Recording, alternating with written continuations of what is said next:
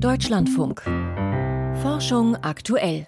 Eigentlich sollten wir uns an mindestens drei Tagen die Woche bewegen, und zwar bis wir schwitzen. Das empfiehlt die Weltgesundheitsorganisation. Das klingt nach nicht so viel, sollte man ja wohl schaffen. Die ungesunde Wahrheit ist aber, das schaffen laut dem Robert Koch Institut gerade mal 13 Prozent der Erwachsenen in Deutschland und deutlich weniger Frauen als Männer. Ganz ähnlich sieht es in vielen Ländern aus. Man redet vom Gender Gap im Sport. Aber ist das denn so schlimm, wenn Frauen weniger Sport machen? Vielleicht brauchen die einfach nicht so viel Bewegung wie die Männer, um gesund zu bleiben. Und die Empfehlungen müssten geändert werden. Eine große Studie aus den USA hat da eine Antwort drauf. Volkert Wildermuth berichtet.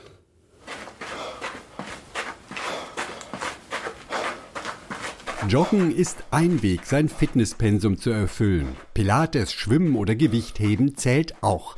Dreimal die Woche bis zum Schwitzen. Das ist gesund, senkt den Blutdruck, stärkt Herz und Lunge, hilft die Pfunde im Griff und den Zuckerspiegel unten zu halten. Das gilt für Männer und Frauen. Aber gilt es für beide gleich? Sollte es für sie dieselben Empfehlungen geben? We had always wondered for the recommendations that we make, are they the same for women and men? Antworten fand Martha Golatti vom Cedar Sinai Medical Center in Los Angeles in der National Health Interview Study. Darin werden mehrere hunderttausend US-Amerikaner regelmäßig zu Gesundheitsthemen befragt. Die Kardiologin wertete die Antworten zum Sportpensum von über 400.000 gesunden Personen aus und guckte dann, wer in den 20 Studienjahren verstarb und wer nicht. Wie erwartet hatten körperlich aktive Personen eine bessere Überlebensperspektive als inaktive Menschen. Die Überraschung lag in den Details. Well, the main finding is that das wichtigste Ergebnis lautet, es gibt beim Sport einen Unterschied zwischen Männern und Frauen. Vergleicht man inaktive und aktive Männer, dann sank ihr Sterberisiko während der Studie um 15 Prozent. Bei Frauen betrug der Unterschied aber 24 Prozent. Das ist ein deutlicher Vorteil für die Frauen. Sie profitieren gesundheitlich mehr vom Sport. Martha Golatti hat verschiedene Aspekte untersucht, aber das Ergebnis blieb immer gleich. Frauen haben die Nase vorn, beim moderaten genauso wie beim intensiven Training, bei Ausdauersportarten genauso wie beim Krafttraining. Men, in order to achieve die Männer mussten für den größten Effekt auf das Sterberisiko dreimal die Woche zum Krafttraining. Frauen erzielten denselben Effekt mit nur einem Training pro Woche. Sie holen aus jeder Trainingsminute mehr heraus.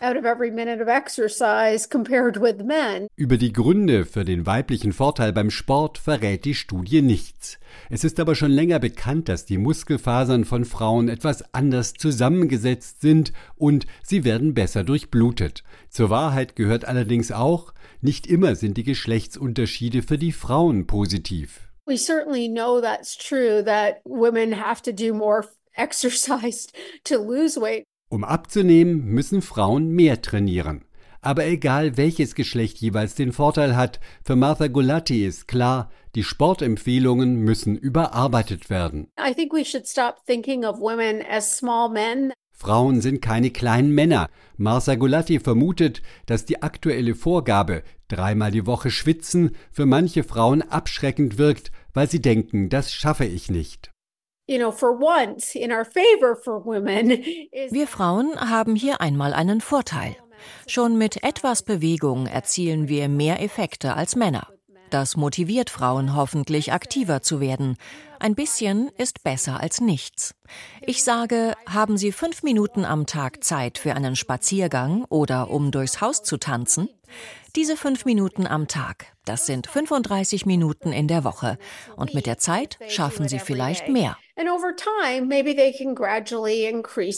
Um entscheidende Vorteile zu ernten, reicht bei Frauen weniger Anstrengung aus. Und das ist doch ein guter Grund, mal beim Sportverein oder im Fitnessstudio vorbeizuschauen oder auch alleine eine Runde über die Wiese zu drehen. Frauen sind keine kleinen Männer. Volkert Wildermuth über eine Studie aus den USA, die Fragen aufwirft. Zum Beispiel, brauchen wir neue Sportempfehlungen für Frauen?